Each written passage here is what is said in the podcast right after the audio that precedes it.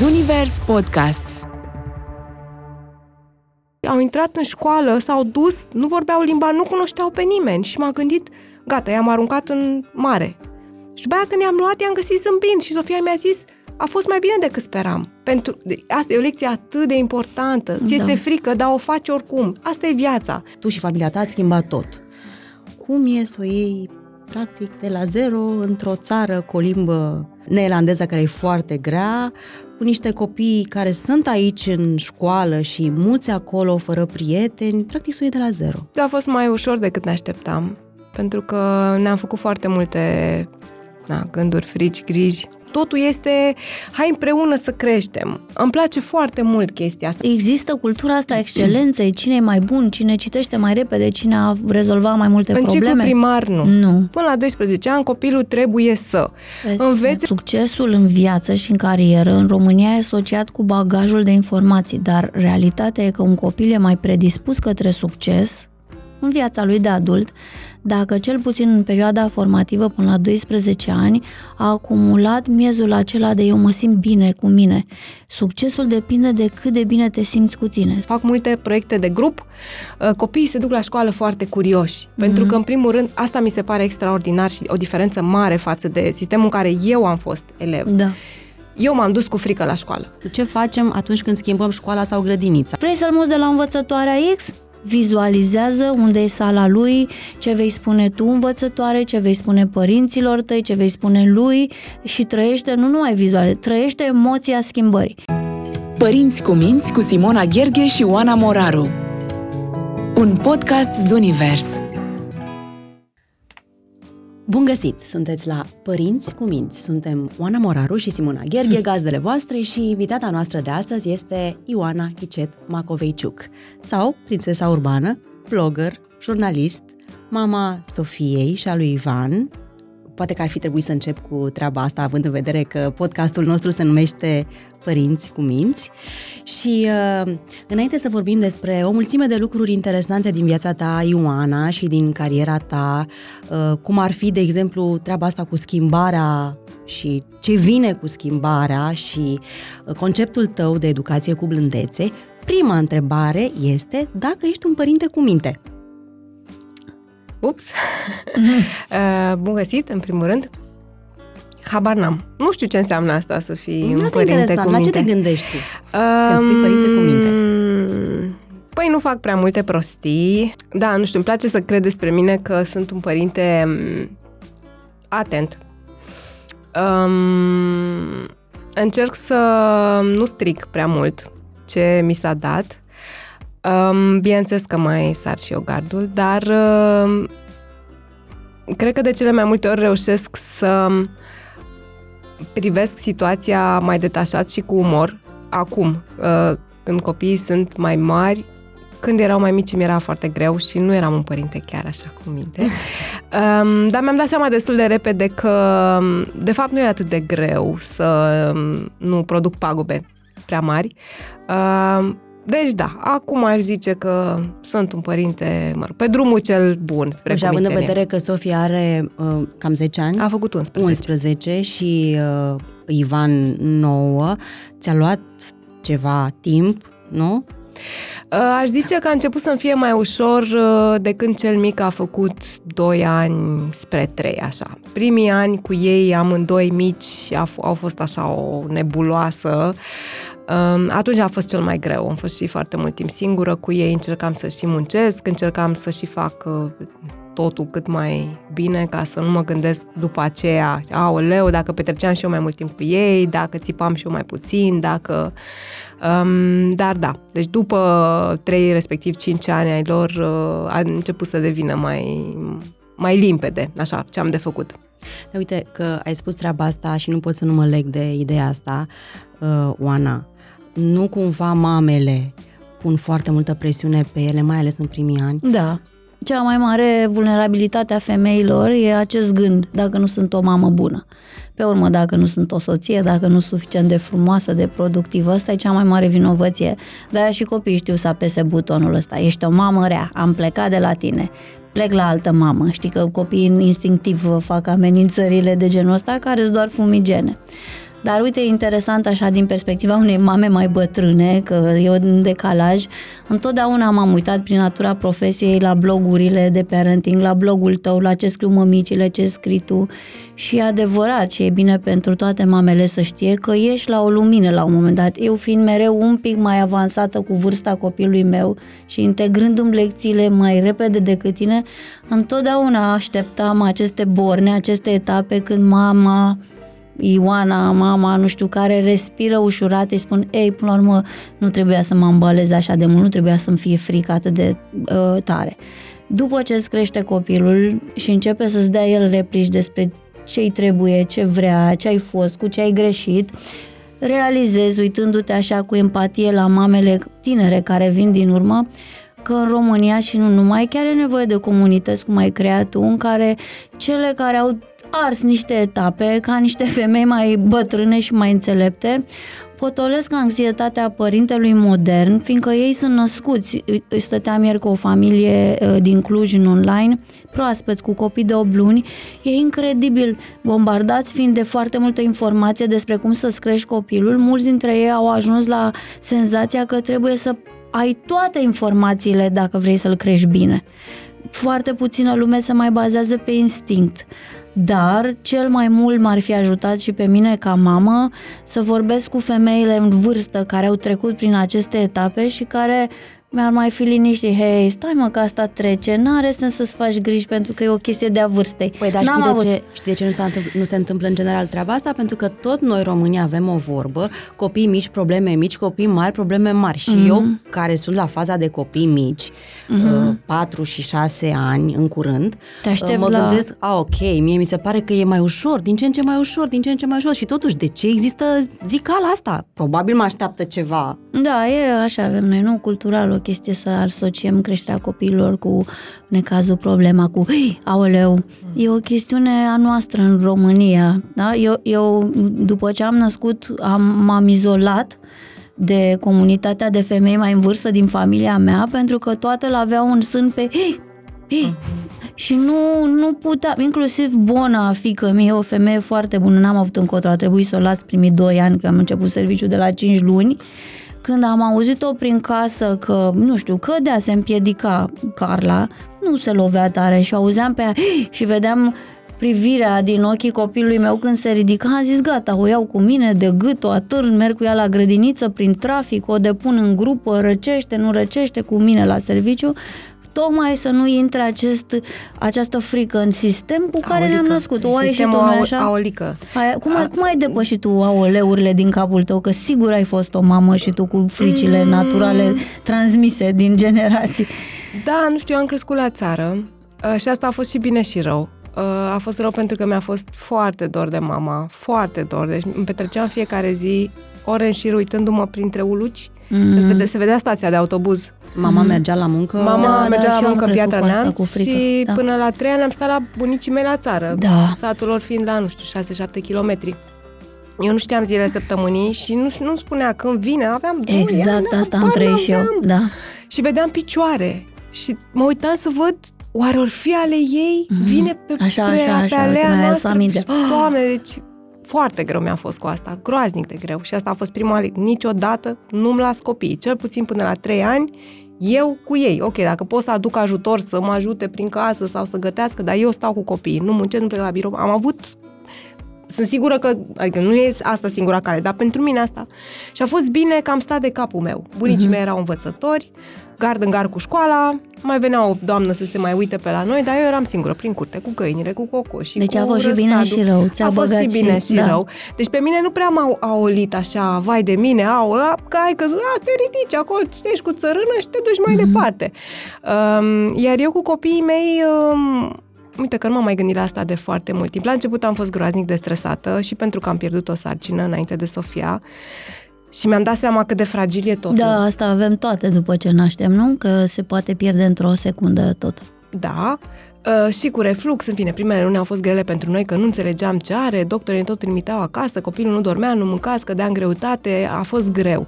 Dar apoi când s-a mai întremat, m-a ajutat foarte mult să mă uit la ea și să văd că de fapt, stai, că nu e atât de fragilă, e destul de robustă și uh, uite, cade, dar se și ridică și am observat repede că ea are nevoie doar să observ, fără să îi spun eu ce simte, fără să... Mm-hmm. Nu mi-a fost greu să mă detașez de... Adică eu n-am fost așa cu... Acum, că au mai crescut, sunt extrem de anxioasă. Da? Mai ales Acum după că niște crescut, spitalizări, că, după, teoretic, pentru în că primii ani. am avut niște experiențe, știi, cum primul copil, la noi așa a fost, momeală.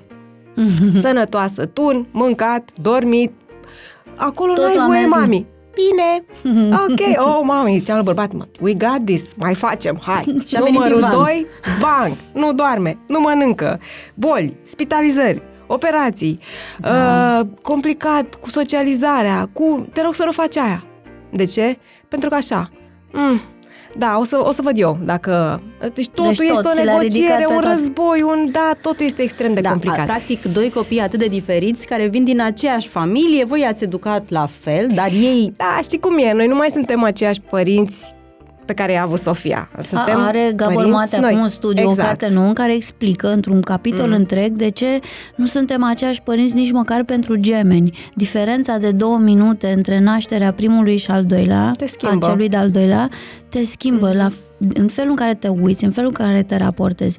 Și apropo de lecția asta, important pentru mamele care ne ascultă, pentru mamele care au avut dificultăți după naștere cu copiii și au trecut prin perioade de boli, de frici, um, frica asta planează până ce copilul se face adult. E foarte important să o vindecăm, să găsim o cale de a vorbi cu un terapeut, cu noi înșine, cu prietenele, să nu creștem copilul sub cupola aceasta a lui, care poate să nu fie dat doar de generațiile anterioare, ci de o frică reală pe care a trăit-o copilul cu tine în spital, abandonat tu.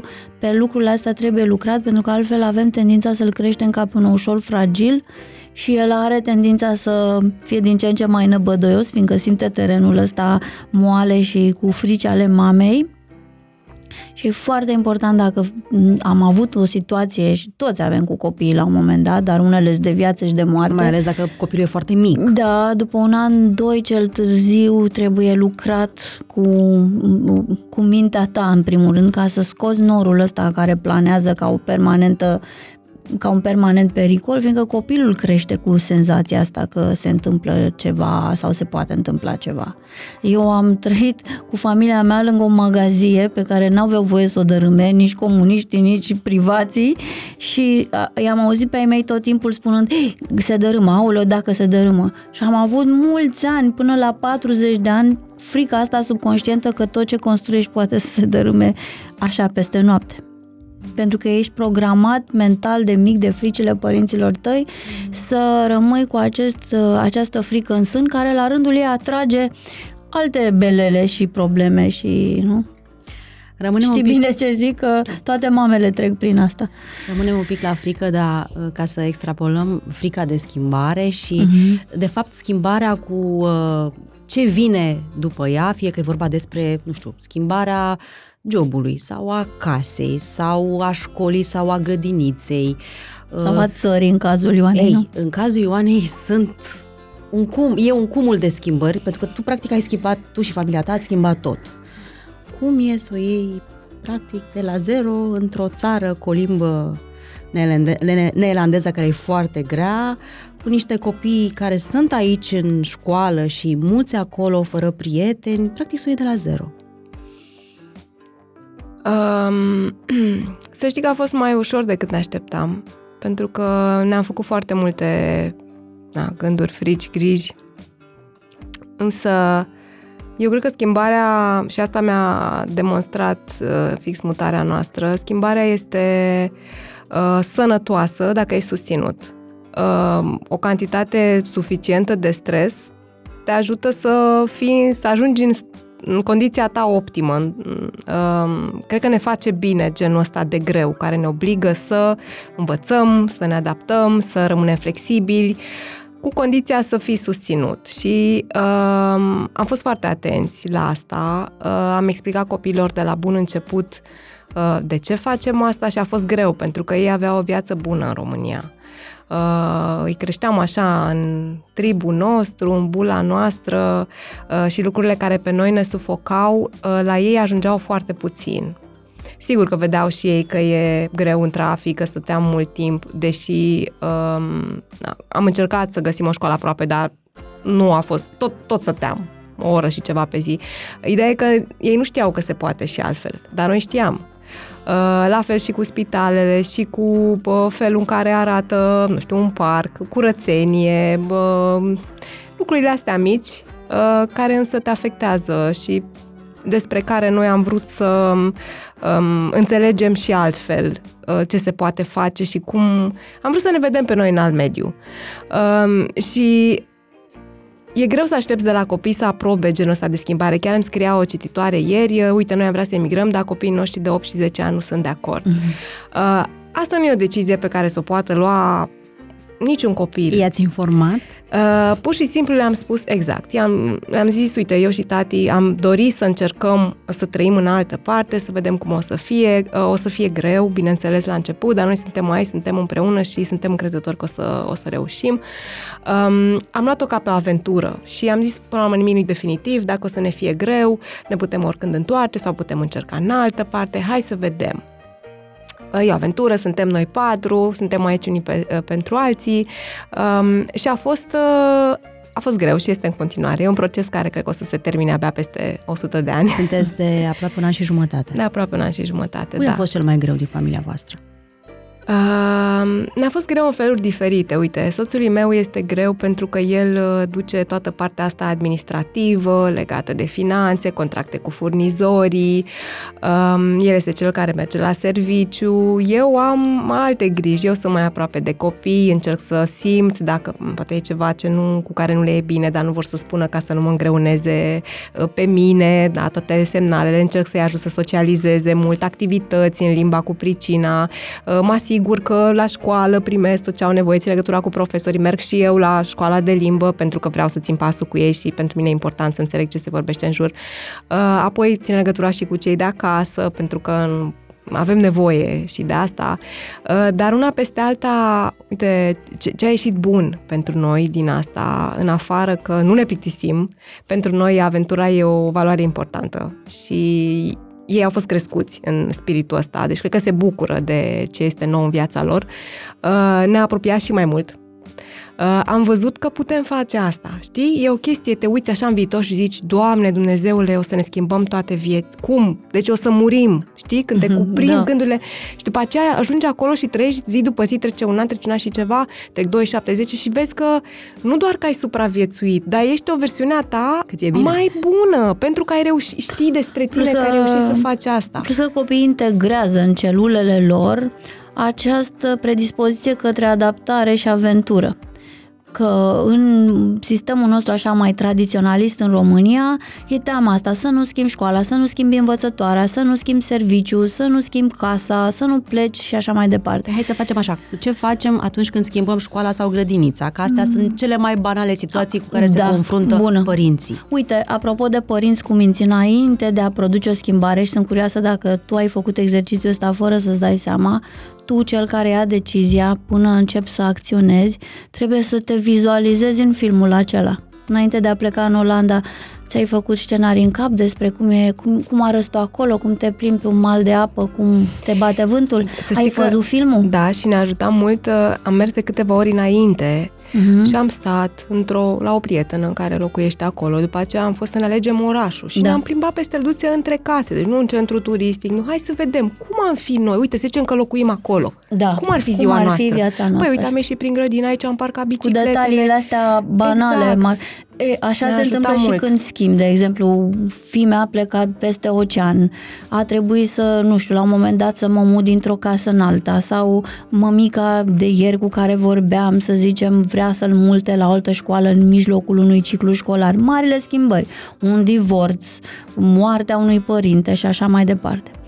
Pe mine și știu că asta e o tehnică și în uh, psihologie și cu sportivii de performanță și cu oamenii care trec prin traume și la bine și la rău, creierul face față schimbării dacă învață cu ceva timp înainte să vizualizeze, să trăiască în filmul respectiv și să-și inducă emoțiile acelea. Ce ar însemna pentru mine să plece copilul meu peste ocean, da? A trebuit să închid ochii, da, sunt cu părinți care nu, sau la prima plecare în tabără, doarme departe de mine, la primul sleepover.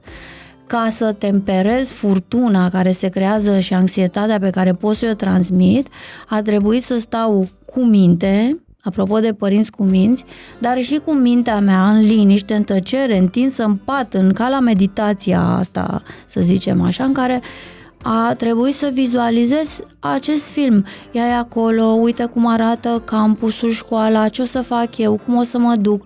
Când am mutat-o, de exemplu, că a fost ca tine, cu bagaje, cu tot așa, cu contracte, cu unde stă, cu îi plătim chiria, ce... Până nu mi-am făcut filmul și am repetat emoțiile pe care le voi trăi, nu am fost în stare să susțin și într-o situație, să zicem, mai grea, cum e divorțul, când știi că se apropie finalul familiei tale așa cum este. Până mame și tati nu vizualizează cum arată viața lor după și nu trec, fac digestia emoțiilor acolo în tăcere, nu sunt pregătiți să spună copiilor. Tu poți să spui copilului, hei, ne mutăm peste ocean sau în altă țară după ce ai trăit în emoțiile respective. Deci asta este singur. Vrei să-l muți de la învățătoarea X? vizualizează unde e sala lui, ce vei spune tu învățătoare, ce vei spune părinților tăi, ce vei spune lui și trăiește, nu numai vizual, trăiește emoția schimbării.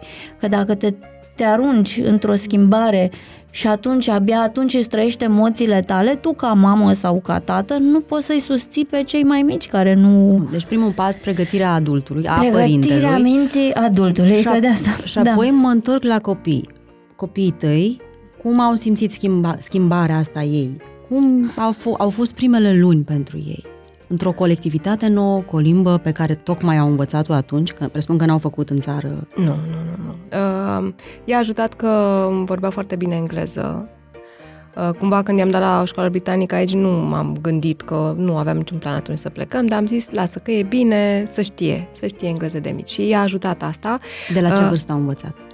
au intrat la 6, respectiv 4 ani, că la 4 ani începe sistemul britanic și deja în 2 ani erau amândoi fluenți. Și acum citesc mai mult, preferă, limba lor preferată este engleza, cel puțin pentru citit și scris. Se descurcă foarte bine și în română și acum și în neerlandeză, olandeză. Însă, ce ajută foarte mult uh, în țările din vest cel puțin este că în primul an copiii mai mari de 4-5 ani uh, merg mai întâi la o școală de integrare, uh, unde învață limba accelerat și unde Uh, cel mai important lucru este că toți sunt nou veniți ca ei. Uh-huh. Și atunci nu sunt singuri outside, nu sunt singurii care habar n-au să spună vreau la toaletă, nu sunt singuri care nu știu unde e toaleta.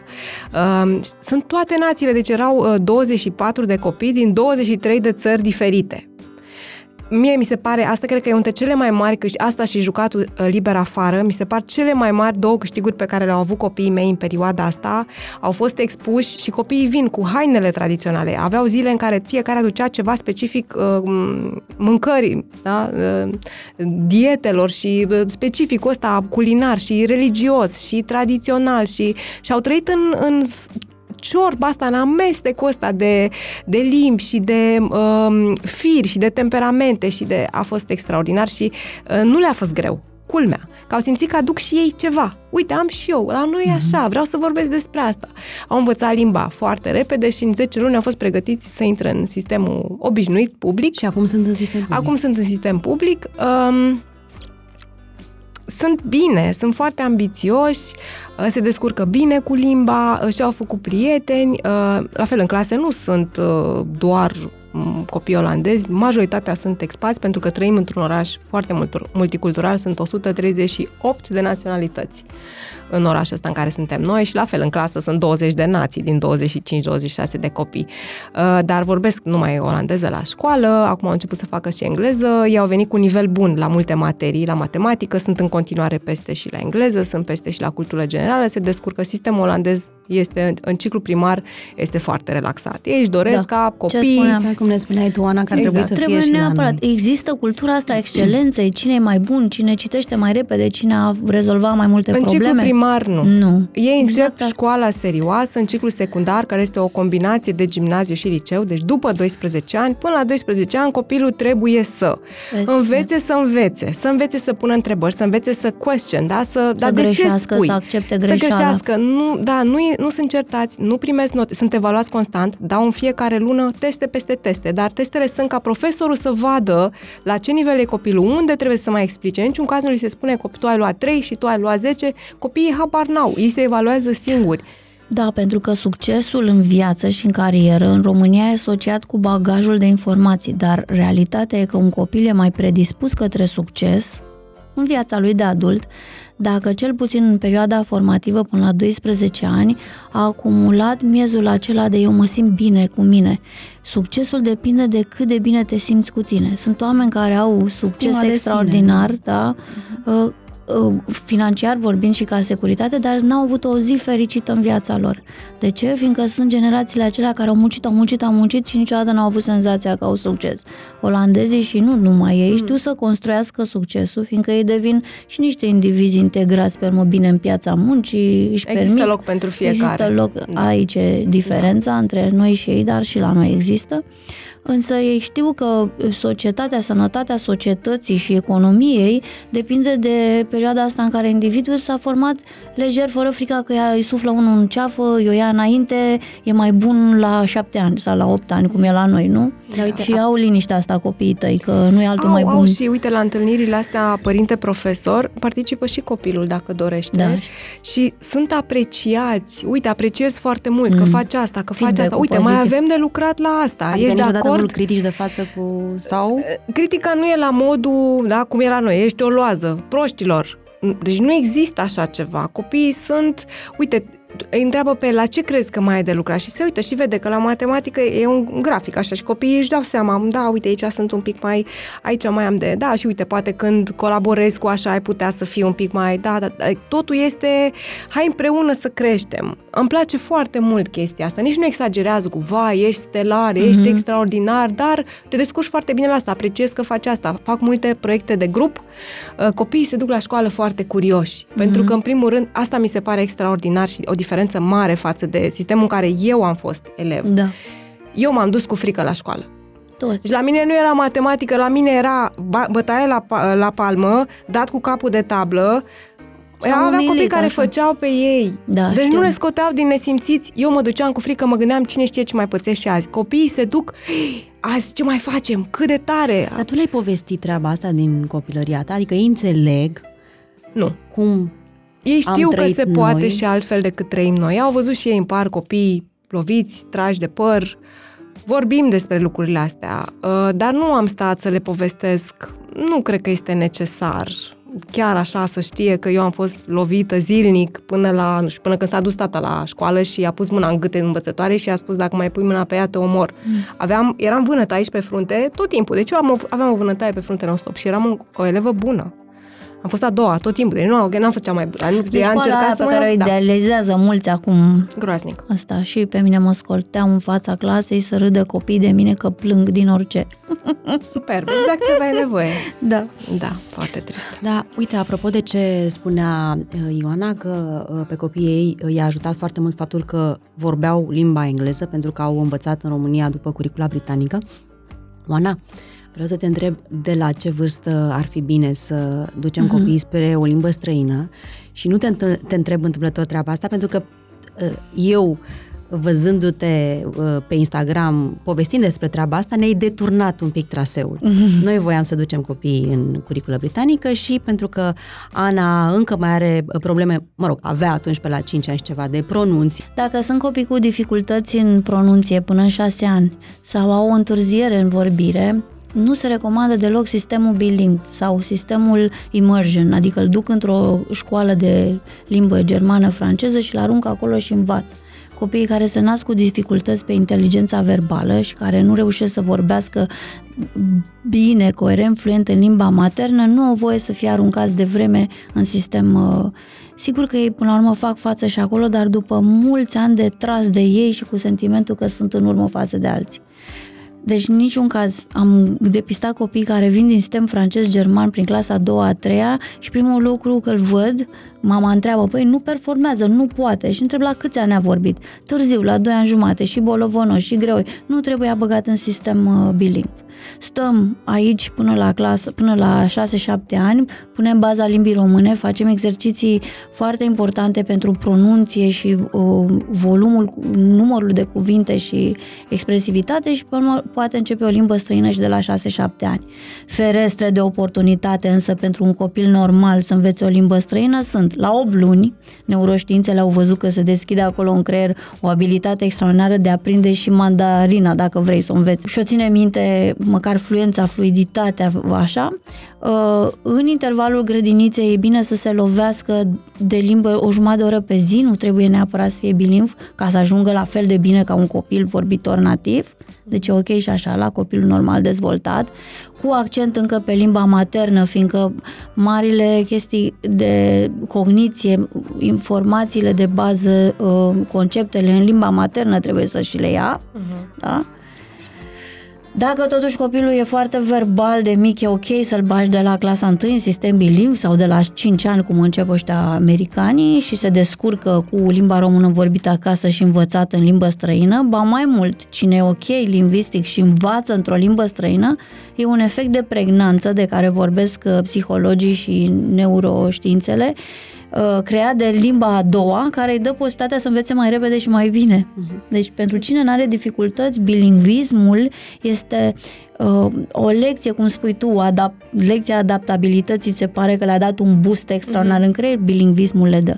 Dar când e pregătit copilul să nu suprapui o limbă străină peste dificultăți deja existente, îl lași să se coacă și mai ai o fereastră de oportunitate la 11 ani. Și dacă nu l-ai lovit de nicio limbă străină, la 11 ani se mai deschide o fereastră în creier în care poți să înveți o limbă și să ajungi la capătul liceului să o vorbești ca și cum e limba ta a doua maternă. Mhm. Deci e timp, răbdare. Am învățat să avem și răbdarea Da. asta. Trebuie, de fapt, nu avem de ales. Uh, Din ce ai povestit tu, pare așa foarte frumos, dar eu sunt convinsă că dincolo de frumosul ăsta a, a fost și foarte mult greu.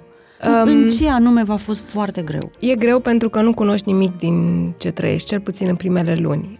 E- Și e un greu la care nu, nu te gândești înainte să pleci. Aici, noi nu ne dăm seama, dar noi știm tot ce e în jur. Știi, da, am nevoie de o pâine, mă duc acolo, am, se strică ceva la mașină, știu pe cine să sun, ai rețeaua, știi, cunoști tot mediul în care te învârți.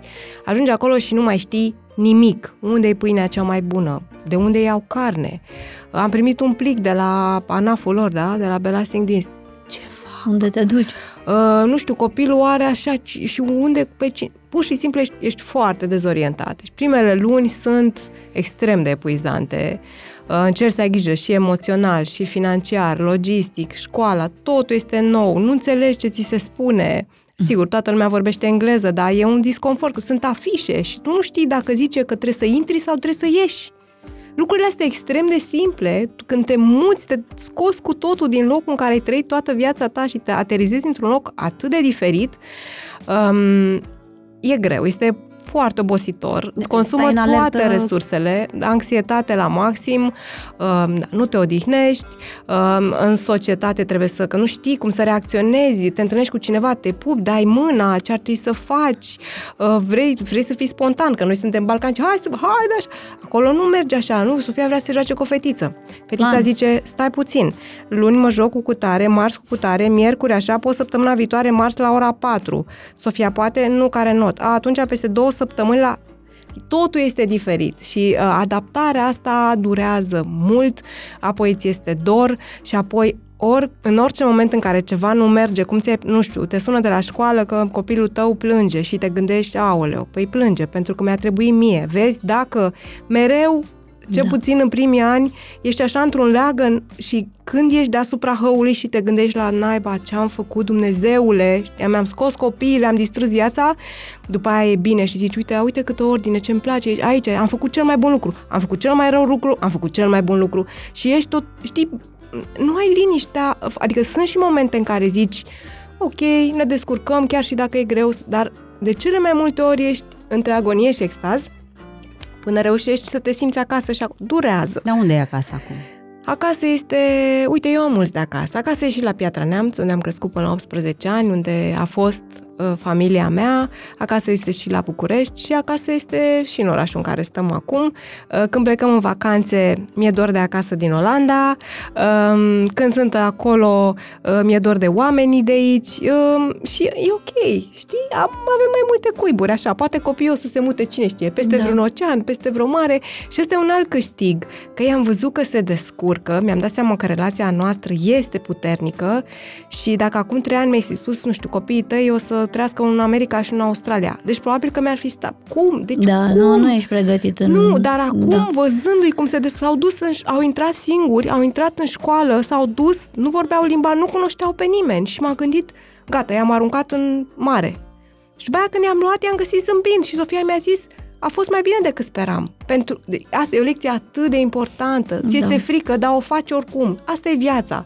Viața e o succesiune de situații în care să fie greu, o să fie mai, mai ușor decât ai așteptat, o să fie iar greu și tot așa și așa, așa crești de vii. Și acum gândul că ei o să se desprindă și nu mă mai sperie. Că tu, uite, tu ai avut reacția asta de aoleu și mă gândeam, Da. E- pe mine când nu ai mă mai pomenit de sperie America. asta. Când ai copii mici, și eu când îmi imaginam de Carla, nu-ți poți imagina că pleacă de acasă. Retrăiești panica ca și cum pleacă mâine. Când se fac mari și capătă acest, îți dau aceste semne de autonomie, aproape că sărbătorești aceste desprinderi. Ea încă are fată mic, doi- 12 ani, 12, cât are? 11-12. Dar să vezi câte etape de dat drumul, dat drumul, dat drumul, care sunt și dureroase, dar în același timp și victorioase. Adică îți dai seama, băi, până la urmă, care e sensul meu în lume? sensul părintelui este să devină nerelevant pentru viața copilului lui. Cu cât simt că al meu copil, Carla, se duce un pas mai departe de mine și nu are nevoie de mine, mă refer la partea asta de descurcăreală, de autonomie, că nevoie să fletească oricum oai continui și la șapte oceane peste, cu atât mă simt mai nerelevantă, deci un părinte mai bun. Adică simt așa, Oana a echipat-o cu suficiente lucruri, ai făcut o treabă bună ca, o, ca mamă, ca ea acum să se descurce într-un mediu absolut cum spui tu nou. Absolut nou, absolut. Și sunt sigură că tu dacă nu duceai în spate o comunitate de nu știu câte, 100 de mii de mame cu tot felul de probleme de atâția ani, că tu ești printre primii care au luptat pentru chestiunile alea de bază, cu violența, cu părinților în familie, comuni- dacă n-ai fi avut comunitatea asta care te-a maturizat la rândul ei, că erai mereu, răspundeai la fiecare mamă și acum nu știu cum o faci. Nu mai reușesc Dacă chiar, n-ai dar- fi da. trecut prin filtrul tău atâta adaptabilitate, n-ai fi făcut poate pasul. Pasul ăsta în străinătate este când ești pregătit a integrat o lecție. Așa a fost la mine când m-am dus din educație în antreprenoriat în educație. Când am construit prima mea școală acolo la Călăraș cu oameni de toate felurile, eram o elevă cu mințică și o profesorică care nu vrea să supere pe nimeni. După ani de târșală cu clienții, cu copii, cu părinți, supărați, fericiți, nemulțumiți, am ajuns să mă maturizez la un nivel pe care sunt sigură și îl recunosc în tine, după ce ai lucrat cu comunitatea aia, care îți dă posibilitatea asta, hei, vreau să-mi duc viața acum la alt nivel. Poate nu e mai bine în Olanda, dar e bine procesul ăsta de adaptare ne creează atâtea conexiuni neuronale, mie și copiilor mei, încât indiferent unde sfârșim, eu i-am trecut prin apele astea care le dau lor lecția, hei, lumea este o grădină mare, a noastră a tuturor, unde eu am învățat de mic să navighez fără să am frica bunicii, "Hei, te-ai mutat de la țară la oraș, a plecat fata mea. Păi fata bunicii mele nu a plecat la oraș, fata fetei ei a plecat peste un ocean, în curând copiii copiilor noștri o să fie cetățeni ai lumii. Da. Ceea ce sunt deja mulți. Să rămânem totuși la faza de Să nu plecat speriem. la studii. Um, e bine să trimitem copiii, nu știu, încă din liceu, uite, pe tine te întreb, Oana, Neapărat, străinătate. neapărat. Nu trebuie Dacă neapărat putem, să-i evident. trimiți. Dar Dacă sunt, putem. sunt acum proiecte ale liceelor cu străinătatea, cu plecat două, trei luni din țară în schimburi de experiență. Sunt absolut fundamentale pentru tineretul de astăzi, care deocamdată se conectează pe TikTok, pe Instagram. Dar știu copii ale prietenelor mele care în sfârșit au plecat prima oară din țară în contexte totuși academice, că asta e o mare diferență. Da? Uh, și care s-au schimbat așa peste noapte, în trei luni de stat, de exemplu, la un schimb de experiență în Polonia, nu mai departe. Mediul internațional, și asta ai spus-o și tu, creează, reconfigurează creierul copilului nostru ca atunci când îl dai prima oară la grădiniță. Nu mai poți în familie, nici în școala românească să-i dai ce îi dă lumea. Deci este absolut vital, chiar dacă nu pleacă de tot, să-ți dai copilul după 16 ani încolo când poate să ia decizii pe cont propriu, perioade nu lungi, dacă el nu e pregătit sau nu ai încredere, dar neapărat relația cu exteriorul în medii academice, care sunt funcționale, care știu ce fac. Copilului meu i s-a schimbat imaginea de sine, stima de sine, felul în care te apreciază, tipul de feedback pe care ți-l dau profesorii, este absolut fundamental. Ea mi-a zis, păi, aici în America, în sfârșit mi-am dat seama că sunt și frumoasă și deșteaptă. Oana. Știi cum vorbim între fete? Pentru că plecasem de aici din liceu, doi ani în România, cu senzația că sunt proastă, că nu știu nimic, că să tac din gură, să nu deschid gura până nu gândesc. Aici mă roagă să gândesc cu gura deschisă și să-mi audă gândirea oamenii. E o diferență, cred că o simți pe copiii tăi, nu? De... Oricum trăiai în mediul internațional aici la școala din România, dar este absolut obligatoriu să vă lăsați copiii să plece într-un schimb de experiență. Da, chiar așa, Ioana. E ceva ce nu le place la școala din Olanda? Toți copiii au câte de-astea. Aia nu-mi place, nu aia le nu-mi place place. școala, că e școală. Normal. na, dar dacă ar avea de ales, uh, Au cred teme? că ar alege. Uh, nu au teme. Mai au uh, Sofia, că e mai mare, are câte un proiect pe șase săptămâni, trebuie să facă o prezentare pentru că îi încurajează mult să uh, Vorbească. își aleagă un subiect, să-l structureze, să-l analizeze întâi, să-și aleagă informația, să-l pună pe pagină, PowerPoint, îi învață să folosească și calculatorul și apoi să nu doar să vorbească despre tema aleasă, ci să răspundă întrebărilor, pentru că colegii sunt, "E, da, dar cum? uh, Și imediat își dau, îți dai seama că cineva a copiat, da, dar copii de pe Wikipedia, Da. că nu știe să justifice. Atunci îi întoarce, ok, mai face. Dar cam asta e maximul ce primesc până la 12 ani.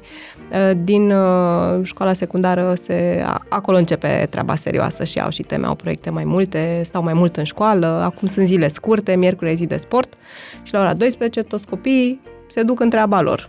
În not, ce fac ei, au o grămadă de sporturi de volei, fotbal, Dar nu există fetele scutire, joacă.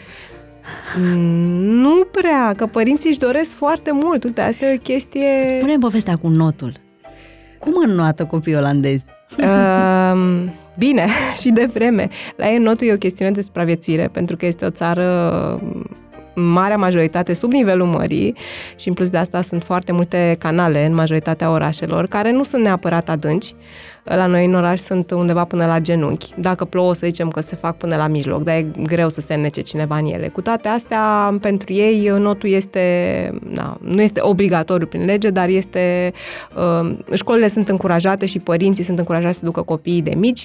Um, înnoată, învață să înnoate îmbrăcați, încălțați uh, la nivelul al treilea C, care este nivel de salvator, înnoată, dau proba de examen și se pregătesc pentru asta, inclusiv cu geacă și rucsac în spinare și cu încălțări grele, uh, astfel încât dacă ai nivelul C și sunt foarte mulți copii de 6 ani care au luat și A, A și B și C, la C nu doar că se pot susține în apă, îmbrăc- sunt învățați primul lucru să se dezbrace, să se descalțe în apă, ținându-se cu capul deasupra apei, dar ei pot salva un alt copil, nu, nu pot salva un adult, bineînțeles, dar pot salva un alt copil care nu știe să înnoate. Uh, Deci vorbim de copii de șase ani care pot sta o oră îmbrăcați în apă, susținând un alt copil care nu știe să înnoate. Mie chestia asta mi se pare extraordinar. Sigur că dacă vrei să faci și not de distracție și ei se distrează la cursuri, nu e ca și cum cineva le spune acum înnoți ca să nu mori. Nu, au tot felul de quest-uri, de challenge-uri, le aruncă pe fundul apei, nu știu ce, ei se bălăcesc pentru ele, un an doar se joacă. Și după Îmbrăcați, un an, încălțați. au o, una din, deci ei fac o dată pe săptămână sau de două ori și o săptămână din lună este cu haine. Restul, na, doar se bălăcesc, fac tot felul de rațe de și la un moment dat începe treaba serioasă. Faci bazine, faci tot mai multe bazine, apoi trebuie să stai, te uiți la mine, trebuie să stai în apă să bați apa fără să-ți folosești mâinile, deci stai așa, nu știu, că poate ți-ai prins o mână, în- da, și doar din... e o chestie de supraviețuire și faptul că toți reușesc, toți. Da? Aici Ivan a stat un an pe marginea bazinului. Asta vreau să zic că e o mare întrebare pe care mi-o pun mamele. Măi, l-am dus la nod, dar de la a treia lecție încolo n-am mai vrut, n-am mai vrut și n-am mai Vezi vrut. că face și o l-am tită, și retras, răcește. Și l-am retras.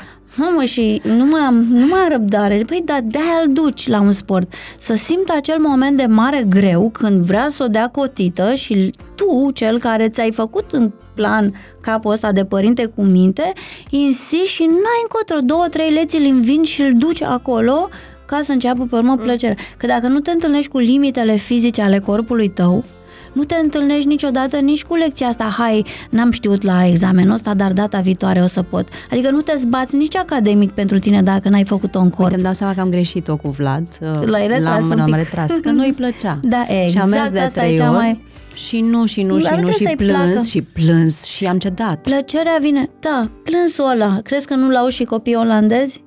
Îl au? Refuzul?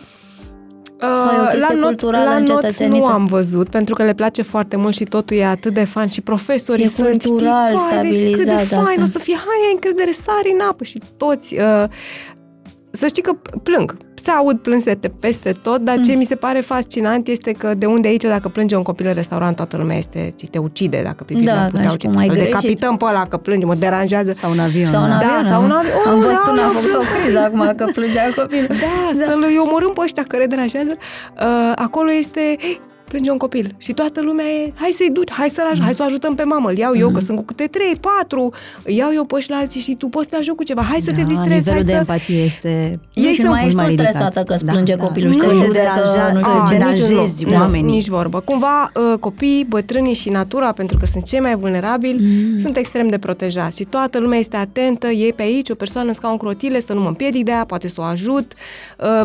Uh, cumva lumea e construită Da, e să protecția, le dar facă e și reziliența, că și la Este, noi e sunt super încuraj- protecție da. cu copiii, dar nu învățăm neapărat și Da. reziliență. Sau, din potrivă, îi certăm din prima, explodăm, îi lovim, îi pedepsim. Da, nu trebuie încurajat să depășească, ok, știu că ți-e greu, sunt aici, dar hai, poți să faci asta, poți. Sigur că sunt și situații în care, nu știu, poate eu vreau să-l dau la pian, că vreau eu să dau. Da, și lui chiar da. ne place pian, ok, dacă după ce am încercat Astea sunt 10, ambițiile 15, părinților, da. Da, ok, e ok și să te uiți la asta, să vezi unde e despre copii și unde și uneori să zici, bine, eu la not, de exemplu, nu aș renunța. Și, în general, sporturile sunt Te întâlnești și cu pe- limitele Da, tale personale, da, și asta, asta ai nevoie să vezi. Dar uite, apropo de asta cu pianul, uh, cam care ar fi vârsta potrivită, Oana, să identificăm talentele copiilor? după 12 ani. Afară de situația în care copilul e un prodigy se vede din naștere ce e, până în 12 ani trebuie să mergi pe toate direcțiile ca să-și creeze creierul rotund integrat. Sigur că tu îl vezi, că ăsta vede 3D mai bine, unul e auditiv, unul e vizual, dar n-aș investi în talentul lor, afară de situația în care alegi să-l faci sportiv de performanță sau balerină de mică. Altfel aș merge liniștită până la 12 ani, că talentul nu moare. Sunt adulți care s-au trezit la 40 de ani că își valorifică talentul. A stat acolo, a dormit talentul, s-a trezit, nu, n-a murit. Deci nu trebuie să alergăm după uh, explo- exploatarea talentelor sau cultivarea lor. Până la 12 ani trebuie să-i dăm și din toate, fiindcă un bun matematician, de pildă, e ăla care a pictat în copilărie mult. Uh, și pe urmă să vedem, în funcție de consilieri profesionali, psihologi, cam în ce direcție. Oricum copilul îți arată talentul, nu trebuie să-l cauți tu cu lumânarea. El vine și spune, eu am asta, vreau să fac asta.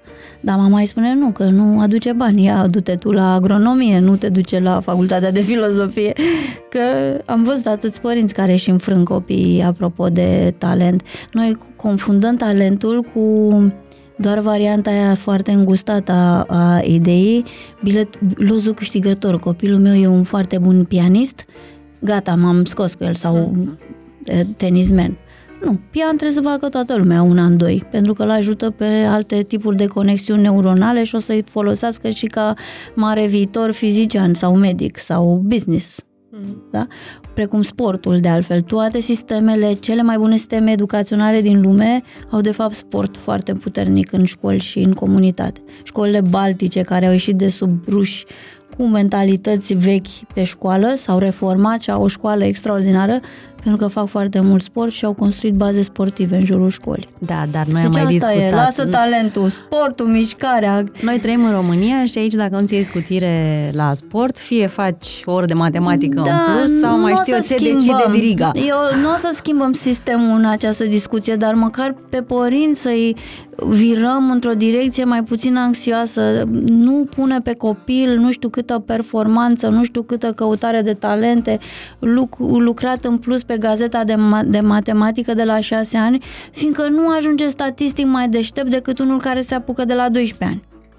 Tot acolo ajung doar că arată mai bine și mai umflat și mai... Dar emoțional, o chestie care nu se vede nici pe hârtie, nici în catalog, nici în curiculă, ai șansa să formezi starea de bine până în 12 ani. După aia cam care după el mm. traume, vinovății, complexe de inferioritate. Asta e curicula noastră. Asta nu înseamnă că nu facem și materie bine, structurat, organizat, cu rigori, cu pretenții, dar nu cu proiecții de-astea glorioase, că a lucrat cinci culegeri, că nu ajută, nu a...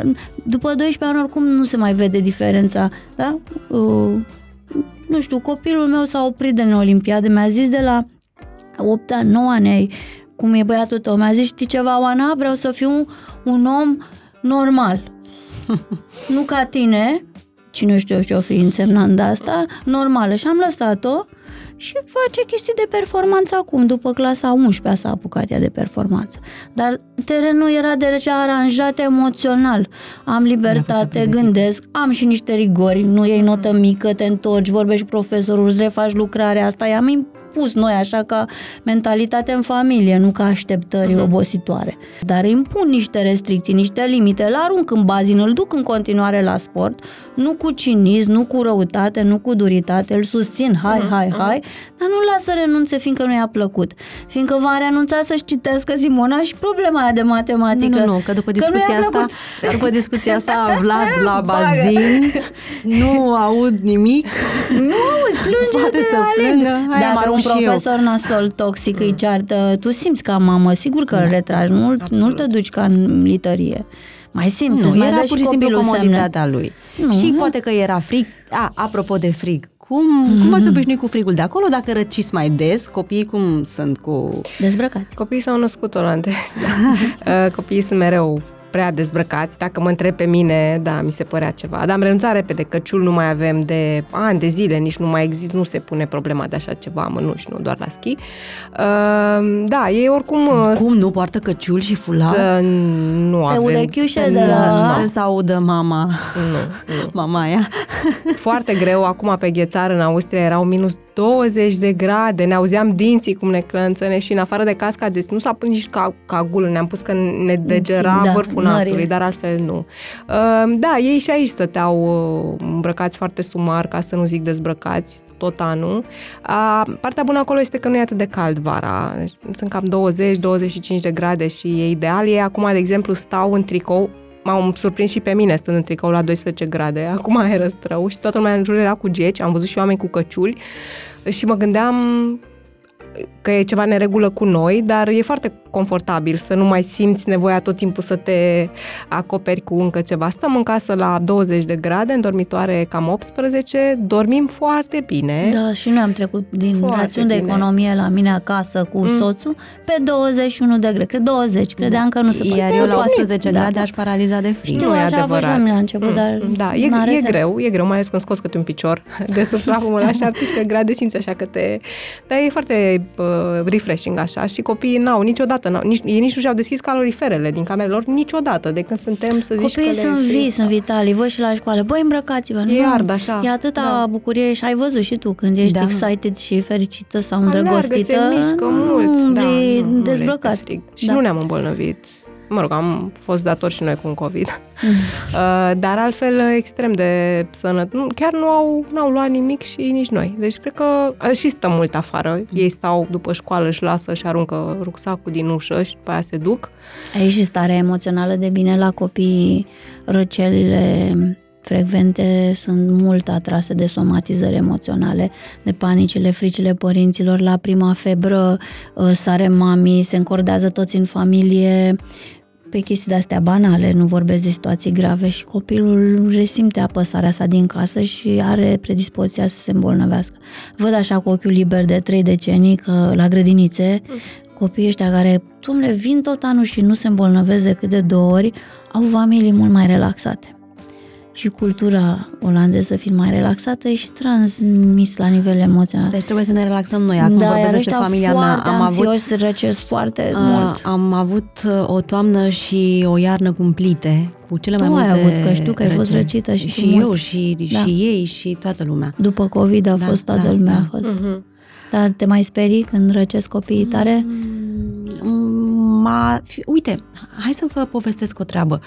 A avut uh, Vlad mononucleoză acum. Da, aici chiar ceva. te sperii, aici mm. e ok. M-a speriat ideea internării într-un spital de stat, însă în momentul în care am ajuns acolo, asta m-a speriat cel mai tare, încă, însă în momentul în care mi-am am ajuns acolo, mi-am dat seama că s-au schimbat foarte mult, mult s-au schimbat. noi. Da. L-am internat la Balș și a fost impecabil totul. Uh-huh. De altfel, am remarcat la mine că în ultimele luni, când am avut o problemă de sănătate cu ei, am apelat la spitalele de stat și nu la clinicile private unde obișnuiam să mergem în camera de gardă și stăteam tot că e mai cam 4-5 ore mm. pe foarte mulți bani.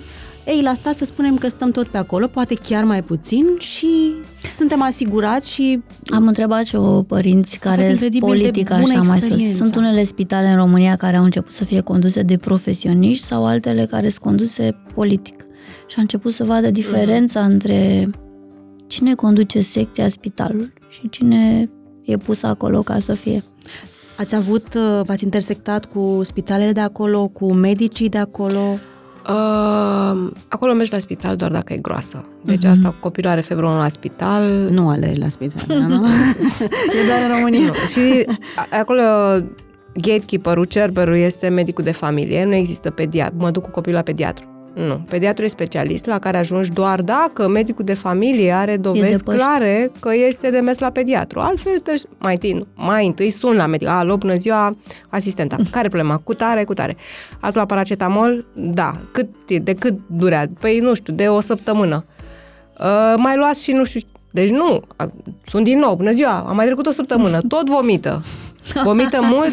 Ei, mă, tot acum. A, nu, mai stați, pe tot, tot, bine, hai, da. veniți, da. aveți 5 minute cu doctor care zice, ia mai luați pliculețele astea. Deci Te faci bine până ajungi. Da, da, îți trece, deci nu, nici nu-ți mai trebuie, nu mai sun, că oricum n-are sens, lasă, că îi trece. Și, într-adevăr, în majoritatea cazurilor, trece. Nu este nevoie de nicio intervenție, nu există să vină Dar salvarea. Dar fac exudate, de exemplu, e streptococ nu la noi, în școală, nu, da? E, pe ei toată lumea să se îmbolnăvească foarte mult toată lumea mic. exudat? Nu.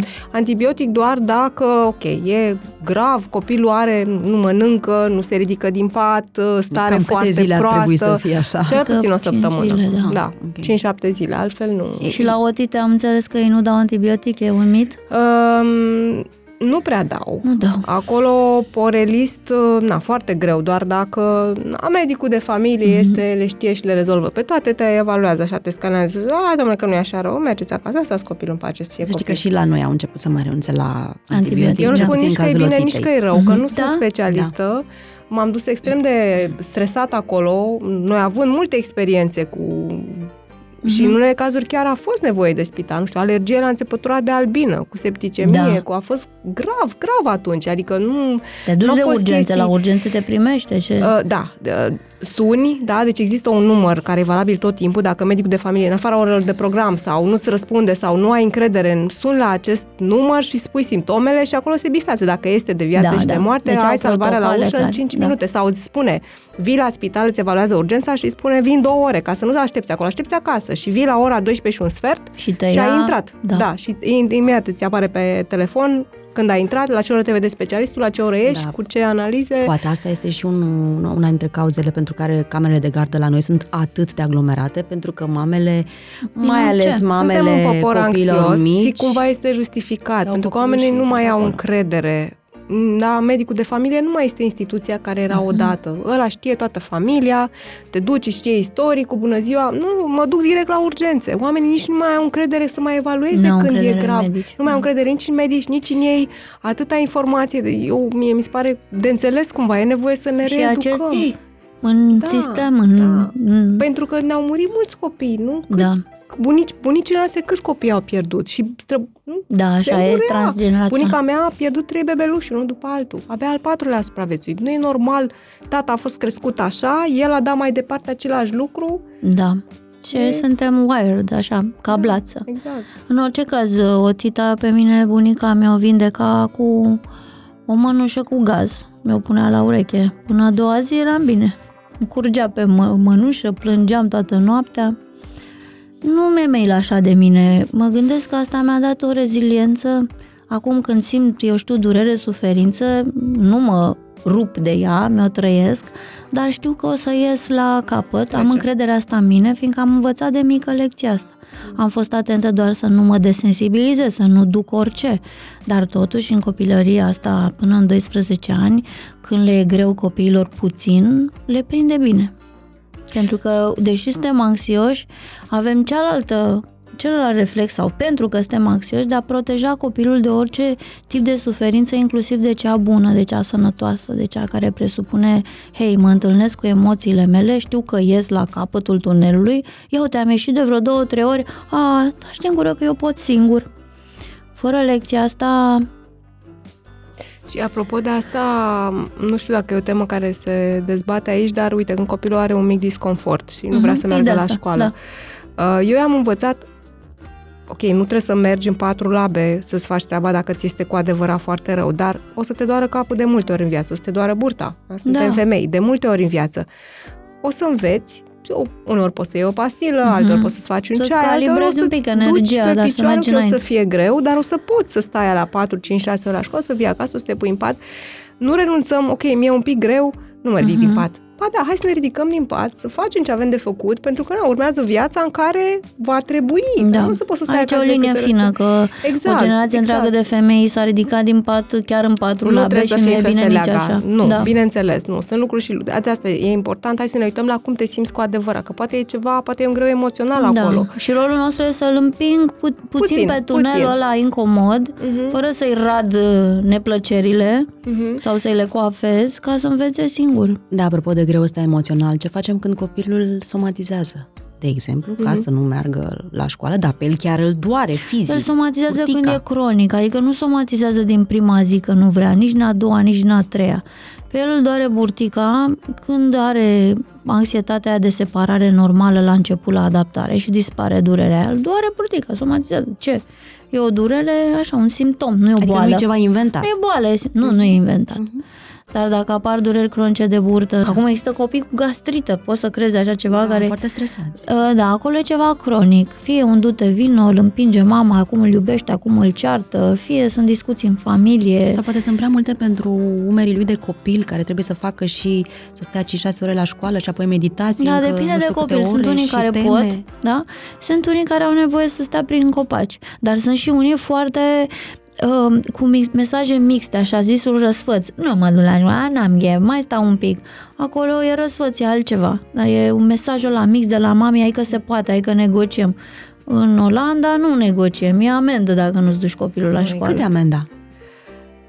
300 și ceva de euro pe zi Pe de zi. copil și părintele primește cazier. Adică, Dacă- nu știu, s-ar putea să vrei să te angajezi undeva și să ți se ceară cazierul și acolo o să ai o bifă, că ai, caz- nu spune ce, ai cazier că nu ți-ai dus copilul la școală Un pic. și... Dacă, de exemplu, plecați voi într-un weekend și decizi să mai rupi o vineri Vinerea. sau un luni, să faceți un weekend prelungit, cum se întâmplă Da. o la să noi. ne coste mult. Nu se O să poate. ne coste mult plus cazier, da. Uh, Primești invitație de la primărie, ți se spune că poți să vii cu avocat dacă dorești. Se discută, prob- adică de ce, totuși, de ce ați făcut asta? Voi nu cunoașteți legea din așa, de ce nu cunoașteți legea țării în care trăiți? Voi știți că pentru copil și așa mai te țin o predică întreagă. Sigur, la copilul bolnav, dai un mail la școală și îi spui, uite, nu se simte bine, Da, da. Uh, și e ok, până la trei zile, mai mult de trei zile trebuie să duci uh, dovadă de la medic că între a fost văzut și are o problemă, dar uh, mai stăm un pic la schi. Nu, Nu există. există. Nu, dar e și un orar previzibil. Copiii au destule vacanțe, Au destule, destule. weekenduri. Adică când știi, când ai deal-ul ăsta de la început ca Nu părinte, că la noi n-ar fi take așa. it. Și noi avem Păi multe nu, dar la mini-vacanțe. noi e ca la noi, merge și așa. Las că merge și așa.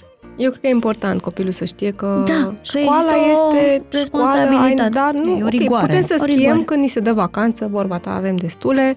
În rest, școala e școală, nu E important. Da, lucrurile astea pe care le transmite copilor de mici că sunt nenegociabile, într-o formă blândă, impusă cultural, indusă cultural, într-o formă a ta de...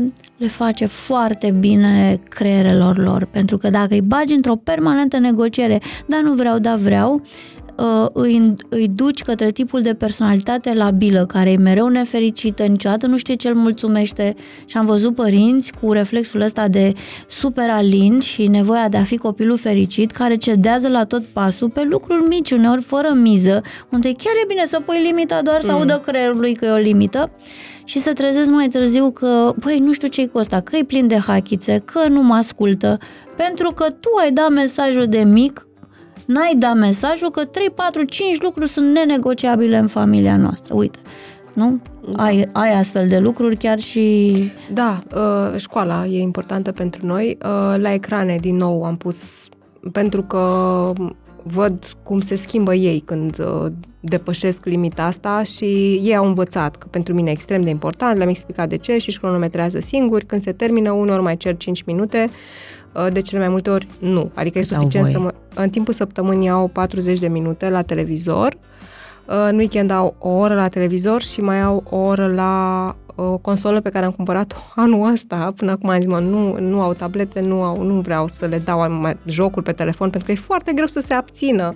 Și au spus și ei, ia-mi-l, că o să ne certăm. Ei spun, ia de aici uh, și atunci, na, se cronometrează unul pe altul sau fiecare pe, pe sine și funcționează așa. Am avut și contract cu Ivan, că el e mai, da de ce, uite, tati stă 9 ore, tu stai așa, eu de ce am nevoie de mai mult? Cât mai mult? Că avea înainte jumătate de oră. Păi în jumătate de oră nici nu mi se încarcă joc. Ok, cât crezi că ar trebui să ai? Două ore, a zis el.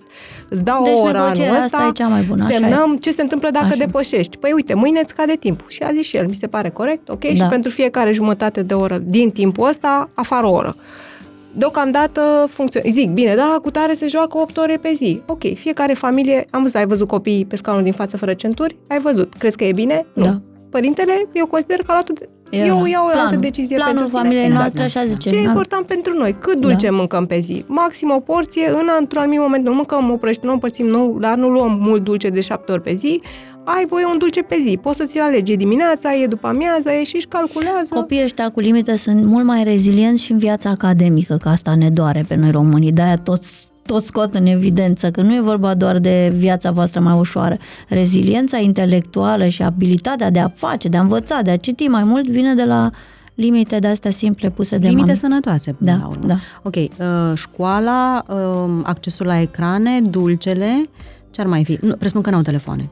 Somnul, Uh, odihna, nu? Nu, da, e important, ne culcăm mai târziu decât se culcă acolo, pe la șapte jumate, opt, toți copiii sunt în pat, noi nu reușim să facem asta, se culcă pe la 10, dar dorm 9 ore și jumătate până pe la șapte jumate a doua zi. Um, chestii legate de igienă, siguranță, Uh-huh. da, ne spălăm pe dinți, e obligatoriu, facem duș. Nu chiar fiecare, dacă n-ai ieșit din casă și nu vrei să te bălăcești, poți să nu te speli astăzi, că nu suntem, mai trăim în praf așa de dimineață până seara. Uh, na, chestii legate de cum interacționăm, că trebuie să salutăm, dacă ei nu salută, le atrag atenția, hei, Mhm. ți s-a spus bună Da, ziua, da. nu-i las, că de erau mai mici, ok, are Exact, trei ani, las, așa. dar de la un punct nu-i mai las, uh, nu ne vorbim urât și, na, felul în care ne gestionăm emoțiile. E ok să fii furios, e ok să spui, uite, mai m-am supărat foarte tare, sunt furios, îmi vine să, um, nu-i las să se jignească, nu se lovesc niciodată, ok, dacă, ai, dacă simți că te-ai încins, e o pauză și fac și eu asta, știi, ok, Da, acum nu mai nu pot. se bat sau nu se băteau? nu s-au Era bătut mai niciodată, nu, nu. Sunt pasiv-agresive, așa, sunt, Mhm. stau și... Că uite, uite, dacă se ai bat. mei se bat. Da, Ai mei se bat. da, știu. Sunt cei mai buni prieteni, se joacă minunat împreună și dacă mergem într-un grup unde mai sunt și alți copii, Au grijă unul de altul. ei doi se joacă împreună, dar se și bat. Da, încă e limita aia infantilă în care folosesc forța fizică ca instrument de comunicare. Aici lucrăm, lucrați și noi pe terenurile școlii și voi acasă. Hei, în loc de asta, ce ai putea să-i spui? Că îl înveți replici, uneori mai acide, uneori mai ironice, așa fac eu cu copiii care mai vin la noi la birou, mi-a da, mi-a, ok, tu ai fi trebuit să-i spui așa, tu ce ai simțit, tu ce... niște replici că ei nu știu încă să folosească cuvintele ca arme, că au nevoie de Uite, și ajungem la jignirile acelea. Da, dar pe de altă parte aveți grijă voi părinții când copiii fac tot felul de chestii neplăcute să nu... Um, că intrați voi în rolul de copil. Ia uite ce fac mie copiii ăștia, ia uite ce fac. Că mama intră în rolul de copil, că am văzut asta, nu mă ascultă, nu mă ascultă deloc, orice ai zice, nu mă ascultă. Eu atunci văd copilul, mama e copil, a regresat, nu și nu stă în puterea ei, e necăjită, tot am făcut asta, dar îți dai mea seama că ești părinte cu minte. Hei, eu sunt adultul din casă acum, nu o să mă apuc să zic, vai ce greu mi-e cu copiii ăștia, că ne e greu, la toți ne e greu, cum se spune. Doar să nu te vadă copilul că regresezi, ia uite mai copile, niciodată nu mă asculți. Când copilul aude asta, știe că el atunci are upper hand, el are puterea, tu adultul te simți fără putere și cum ar vrea, el nu s-ar comporta niciodată bine și ok dacă își simte adultul fără putere mm-hmm. în casă. Deci când se bat, du-te arbitraj. Să, să, să intru, cuvinte? asta da, că da. eu i-am mai, le-am mai spus, eu nu mă bag între voi. Uh, la asta cu violența fizică ar trebui da, să ne Bine, evident. Mm. Eu mă băteam rău cu fratele meu, spărgeam capul. Da. Astea le văd și la mm. școală, și le văd și la grădini. Trag de păr. E o vârstă până la 5 ani, așa ar trebui, adică după 5 ani ar trebui să dispară asta. Sigur că ei au tendința de a mușca, de a lovi, dar după 5 ani ar trebui. Încă mai lucrăm. Apropo, că asta e cel mai important să zicem așa, dar al tău, ce face comunitatea ta de mame de la lovit, bătut, nervi? Simți că au mai evoluat mamele așa pe nervii personal și pe agresivitatea mult, noastră cu foarte copiii? Foarte mult, foarte mult. Deci dacă acum, nu știu, șapte-opt ani mă simțeam așa foarte singură. Mm-hmm, vorbeam și mi-a zicea, mincinoasă, ipocrit, o recunoaște că și tu mai pocnești. Sau se scoteau cărți, că tu le-ai vânat, unde erau da, sunt și sfaturi, acum. Sunt mai la sunt, locul lor. Mai da, sunt, sunt, sunt pe piața lor, că, da, că e bună și o bătăiță? Da, am zis ok, hai să o scoatem de la capitolul ghid, da, pentru părinți să o punem la capitolul, nu Așa știu, nu. istorie, Așa da, că uh-huh. este, na, până la urmă și mai în fie, nu-l uh-huh. ardem, da, da, îl punem da, la locul lui. Da. Nu poți să pui la cărți de parentaj o carte în care spune dă mai la ficat așa ca să nu Da, mă, știu că te supărai.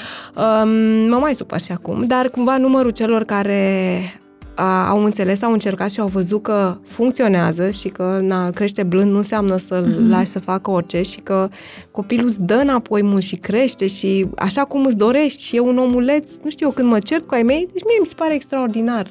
Da. Pentru că au, știu Puterea că pot vorbi da. și știu să argumenteze. Dar să mai pierzi cumpătul, mai țipi? Uh, se întâmplă, încerc să nu, că deja sunt mari și am alte, putem vorbi, pot să-mi iau pauză. Uneori, apropo de ce spuneai mai devreme, mai ales când ai un copil uh, care se opune mult și care questions și challenges everything. Să-i pui limita. La un moment dat trebuie să spui, gata, ți-am explicat deja de trei ori, eu înțeleg nevoia ta de a mă face să mă răzgândesc, nu o să mă răzgândesc, rămâne nu și acum o să merg să fac altceva. Pentru că dacă nu, el tot timpul va spera, da, trage, încă puțin, hai oh, că mai, mai negociază. Și da. te termină, te epuizat și atunci începi să țipi. Da? O scurtez, ok, îi ascult argumentele, uneori e ca el. Da, prietene. Încep să țipi când te simți tu neputincioasă. Exact. Zici, păi, când intri în rolul ăla de copil da. și nu mai ești copleșit. Bine, multe mame sunt și foarte obosite și ajung acasă este. și nu mai da, au nu e uh, vina, timp nu... și răbdare să negocieze, apropo de... Da, dar vezi că s-a pornit un, un, un curent cu care, nu știu, sunt sau nu de acord. Chestia asta, nu, să nu faci mom shaming, adică să nu mai zici nimic despre cum greșesc adulții, fiindcă se simt rău nu, și... contează cum băi, spui, Oana, contează enorm. Băi, dar trebuie să auzi niște realități. Da, frate, nu există om să nu se fie nervat, să nu fi țipat la copii. Dar tu trebuie să știi așa, la rece, când țip, ți-ai pierdut puterea. Și după aceea te simți, te E mai rău, intri într-o nimic, doar ai băgat un pic de frică, te mm-hmm. simți și rău. Asta e, analizez de două, trei ori, mă uit la cum arăt eu monstrulețul ăla și găsesc alt instrument. Mm. Dar nu stau mereu și spun, băi, sunt obosită și nu mai pot. Ăsta fac copii, sunt obosit, nu mai pot, nu mai vreau. Da, da ești responsabil pentru ești ce responsabil, faci. l-ai făcut vorba fică mei. Ce am ales eu, tu mai făcut. Exact, și mi-ai spun asta Și... Așa, da. joy to Și apropo de curentele astea noi, niciodată să nu spui nu copilului. Da, nu, asta mi se pare iarăși o problemă. Dar copiii au nevoie de nu, da, pentru că altfel de sunt limite, foarte losti, da, ei nu da, știu, da. trebuie să le spui de aici până aici și ok, ei sunt liberi de aici până Știi aici. la ce se referă aia cu nu? De exemplu, nu măzgăliți pereții în grădiniță. Dacă spui cu nu propoziția asta, îl setezi să aibă tentația permanent să-i măzgălească. Când trasezi niște reguli astea sănătoase de conviețuire, nu folosești pe nu. Spui din potrivă, regulă, păstrăm pereții curați și sclipitori. găsim banale. Deci formulezi Da. în Nu pune variant... mâna la priză și apoi te gândești că să stai să reformulezi. Ar fi mai bine să te Nu. joci în colțul nu, acela. asta de siguranță fizică e cu nu, cu e interzis. Dar când o faci, dacă o faci pe un ton foarte alertat, nu pune mâna la priză, ăla va vrea mereu să vadă cum obține, Îți face dacă are sub 2 reacția, ani, da. să-ți va vadă reacția asta fantastică. Și atunci, ce făceam cu fii mei? Luam două, două degețele când eram mică și da, nu, nu, nu, nu, nu, aici, nu, nu, nu, nu, aici, da, da, da, da. Și e, jocul ăsta o amuza că pleca singură prin casă, aici, nu, nu, nu, și se auto, deci contează dulceața, încrederea, tăria cu care spui, dar iarăși să nu ți-o ia mintea de valma și să, uh, nu știu, îmi povestea la alte un tătic, băi, a, când treceam strada cu el, s-a oprit în mijlocul străzii să-mi povestească ceva și venea mașina. Și am înnebunit și am urlat la el și l-am... Bă, nu, nici așa nu-i bine. Inclusiv a învăța să treci strada la șapte ani e un capitol lung cu cel puțin vreo 15 lecții, da? Adică el nu are reflexul, el povestește în mijlocul Pentru el străzii e și important nu-l altceva. cerți atunci, Mhm. nu ești bullying lui, nu e în pericol, îl tragi repede, dar nici nu-i tragi vreo două că era în pericol, că el nu știe.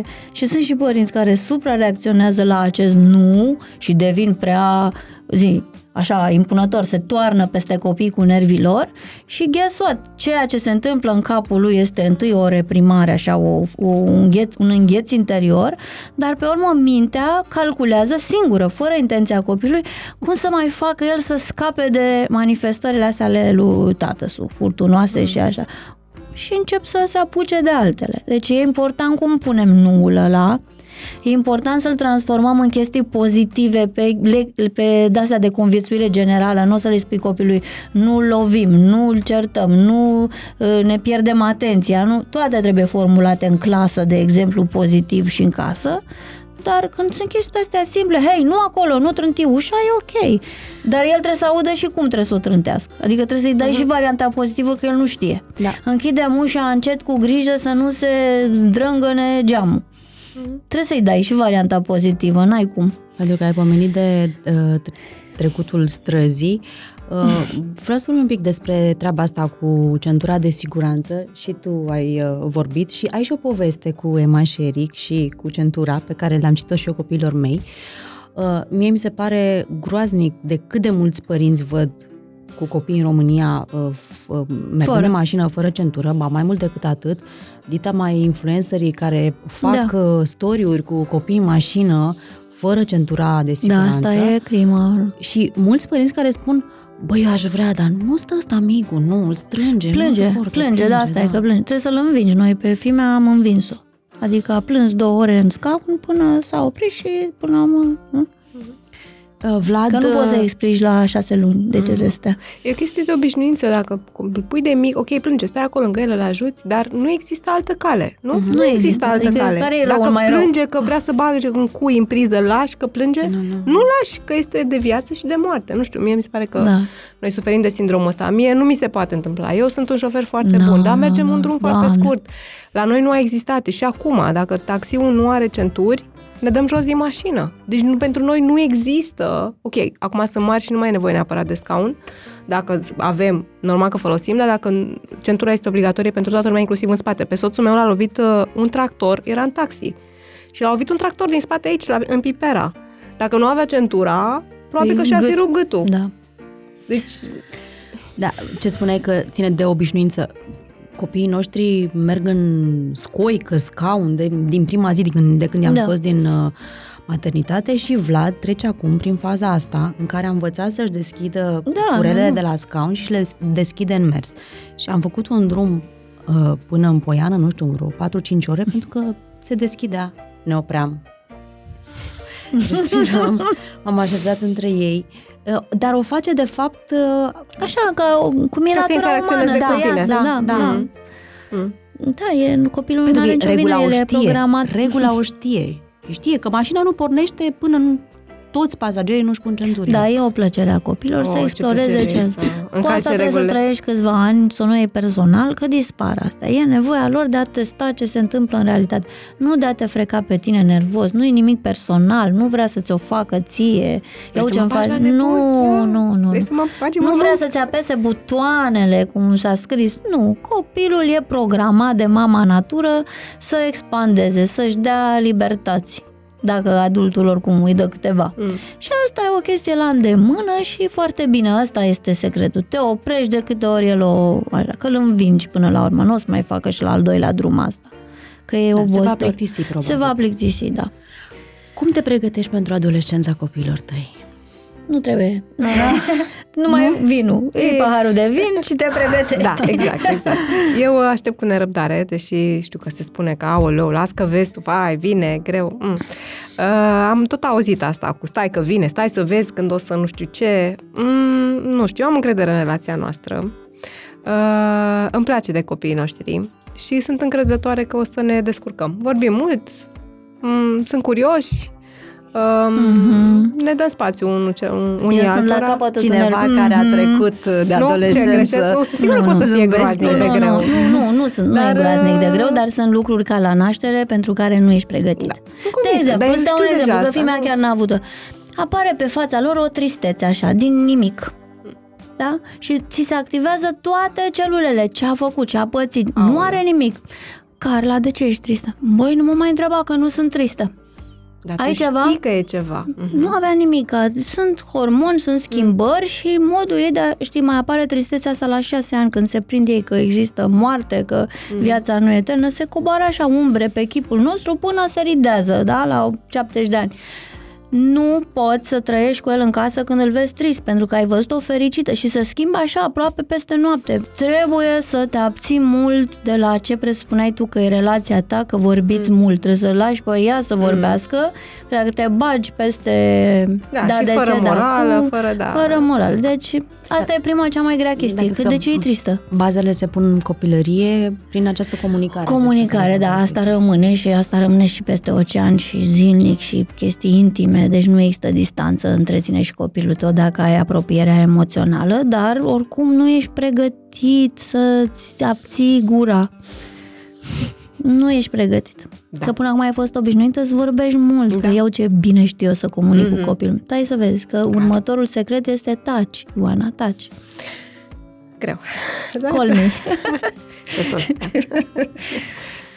Hai să vorbim un pic despre, despre cărțile tale, pentru că știu că ai niște titluri noi și aș vrea să te rog să le spui și părinților care se uită acum sau ne ascultă. Ce ai mai scris? Eu îți mulțumesc pentru ocazia asta. Păi uite, tocmai vorbeam de centură. Um, apare acum uh, cartea nouă cu Emma și cu Eric, care este despre reguli de circulație, cum traversăm strada, uh, cum e cu semaforul, de ce nu alergăm pe stradă, de ce nu ne oprim, uh, ce ne spun toate indicatoarele, ce facem cu ele, cum ne, cum ne comportăm dacă suntem biciclist, trotinetist. Nu există cuvântul ăsta, dar în carte Da, pot să mă joc. există trotinete. Există trotinetiști la greu um, și de ce e important să avem regulile astea și e tot așa foarte uh, în joacă și relaxat și cred că va fi de folos um, copiilor. Um, lucrez la o serie un pic mai um, pe teme mai uh, profunde uh, despre război, despre viață, despre moarte. Uh, suntem în căutare de ilustrator și merge greu. Știi cum e? că Textele sunt gata și sunt uh, bucuroasă de cum au ieșit. Știu că n-ai ilustrat. Și nu pot să nasc, uh, nu putem naște cartea, că mai e nevoie Sunt și de... artiștii care trebuie să lucreze. E, da, e neapărat să fie un artist care să se potrivească și încă nu am găsit, dar sper până în toamnă să, să avem și seria asta uh, și mi-ar plăcea să lucrez la ceva pentru adulți. Scriu de multă vreme, dar pentru că na, mutarea asta m-a stors de puteri, iar învățatul limbii la 40 de ani, eu vreo fereastră de oportunitate, Oana, la 43 de Da, ani. da, fereastra e că ți se prelungește viața. Cine învață lucruri noi la 40 de ani, nu știu cât ai tu, So trăiește they say. 10 ani în plus. Da, așa, profesorul nostru are 70 de ani și vorbește poloneză, spaniolă, engleză, Da. franceză, Deci italiană. nu mai e o oboseală aparentă, tu de fapt te-ai întinerit cu... Da, cred, unor schimbările aud cum pârie, Mhm. caut o conjugare sau cum era, cum se greu, greu, dar îmi place foarte mult la școală, îmi fac temele, sunt cea mai Asta tăcilare, mai tot, pomenit, toți colegii te mei râd de menții mine. tânăr. Uh, Dar n-am mai avut timp să mai scriu atât de mult ca înainte. Acum vreau să mă duc și la facultate, am planuri mari, sunt gata, am învățat limba, mă duc la facultate. Trăiești, Fac. așa e, când îți cresc copiii, Da. trăiești a doua ta viață și relax, așteptați un pic, ies ei din copilăria aia tumultoasă și o să trăiești, Hang in there, nu ne crede. nu ne crede Ba și da, o încep să trăiești. cred, pentru că deja e un pic mai bine. Mhm, Cu fiecare jumătate de an, cam așa simt eu etapele, cam jumătate E de an. irațională când ai senzația că te freacă. Și după nu e- vacanțe, după vacanțe, totul e mult mai A- bine. Simți salturile. După fiecare Așa vacanță ne întoarcem cu alți copii. Mhm, Nu noi în școli, după vacanță. La voie. Oh, ce Da. da. cu copiii ăștia? da. Ultima întrebare, Ioana, pentru că ne apropiem de final. Uh, v-ați mai întoarce în România? Să locuiți aici? Uh, mi-e greu să spun acum, poate. În același timp, uh, cochetăm cu ideea să ne mai mutăm și prin alte locuri. Pentru că am devenit foarte curioși și am văzut că putem. Uh, nu știu, poate că mai spre peste vreo 10 ani așa ne mutăm într-un loc mai cald, copiii or să fie și ei uh, independenți, cine știe pe unde vor dori să facă facultatea. Uh, mie îmi place foarte mult să călătoresc, mie mi-ar plăcea să fac, nu știu, să stau în sezonul rece într-o țară și în sezonul cald în altă țară. Mi-e bine și aici, că mi-e foarte familiar, știi? Când te întorci așa la iubitul al tău care te enervează, dar pe care îl cunoști atât Da. de bine și îl iubești. Dar totuși și... ai liniștea unui sistem foarte funcțional Da, în e educație. adevărat, e da, adevărat. Și în- Mă ajută foarte mult asta uh, și m-am dezobișnuit așa de tot haosul și... Uh, dar e dulce revenirea și cred că ne vom plimba așa de aici colo o perioadă lungă de timp. Iar așa pe termen lung, habar n-am. Uh, sunt curioasă să aflăm. Casa oricum e în tine. Mm. Acasă e mereu cum te simți cu tine și ce emoții ai în legătură cu tine. Da, nu? despărțirea de mama de fiecare dată. E greu, dar să știi că ne vedem mai mult ca înainte, pentru că atunci când vine la noi în Olanda stă mult, când venea la București stătea un weekend, se întorcea acasă. Acum vine și stă câte două, trei luni și vine de două ori pe an. Deci o am cumva... Mai conexiune altfel. Da, și îi place și ei acolo. Se uită la doamnele de 70-80 de ani pe bicicletă și zice ia uite la babele astea. ia uite, vreau și eu ca ele. Da, Da, vezi? aranjate, se duc la teatru, se duc la operă, pe bicicletă, pa, cu fuste, inclusiv iarna. Uh, îi place așa, ordinea, s-a învățat cu autobuzul. Ia să vezi cu că își care. trăiește și mai ta o nouă viață de acum. M-aș bucura foarte mult. Da. Da. I-am zis, uite, vii, te duc la opera ta. Nu înțeleg, mă, ce zic ăștia? Lasă că contează la balet. uh, da, e, uh, s-a deschis și ea. Merge și în America. Sora ei trăiește în Georgia, în Atlanta și câteva luni pe an stă la ea și compară. Ia uite, la americani, nu e, n-ai bicicletă, n-ai nici măcar trotuare acolo. Toată lumea e cu mașina. Da, nici nu poți să mergi pe jos. Nu-mi place, e Nu mai e- bine la voi, da. că e mai așa. Impersonal mai în Da, e o America. bunică foarte modernă, da, îmi place de ea. O admir mult. Foarte bine asta. Trebuie să ne dăm update mereu în viață și să ne dăm provocări noi, să nu rămânem stagnanți. Că asta e nefericire. Stagnare înseamnă nefericire. Mulțumim, Ioana. A fost o discuție foarte, foarte interesantă și plăcută și mă bucur că ai, că ai acceptat uh, invitația noastră. Sper că te-ai simțit bine. A fost uh, ca între fete, așa. Mi-a Da. lipsit asta. Vă mulțumesc. Mă bucur. Mulțumesc, Oana. Vă mulțumesc și vouă și ne vedem data viitoare la Părinți cu Minți. Zunivers Podcasts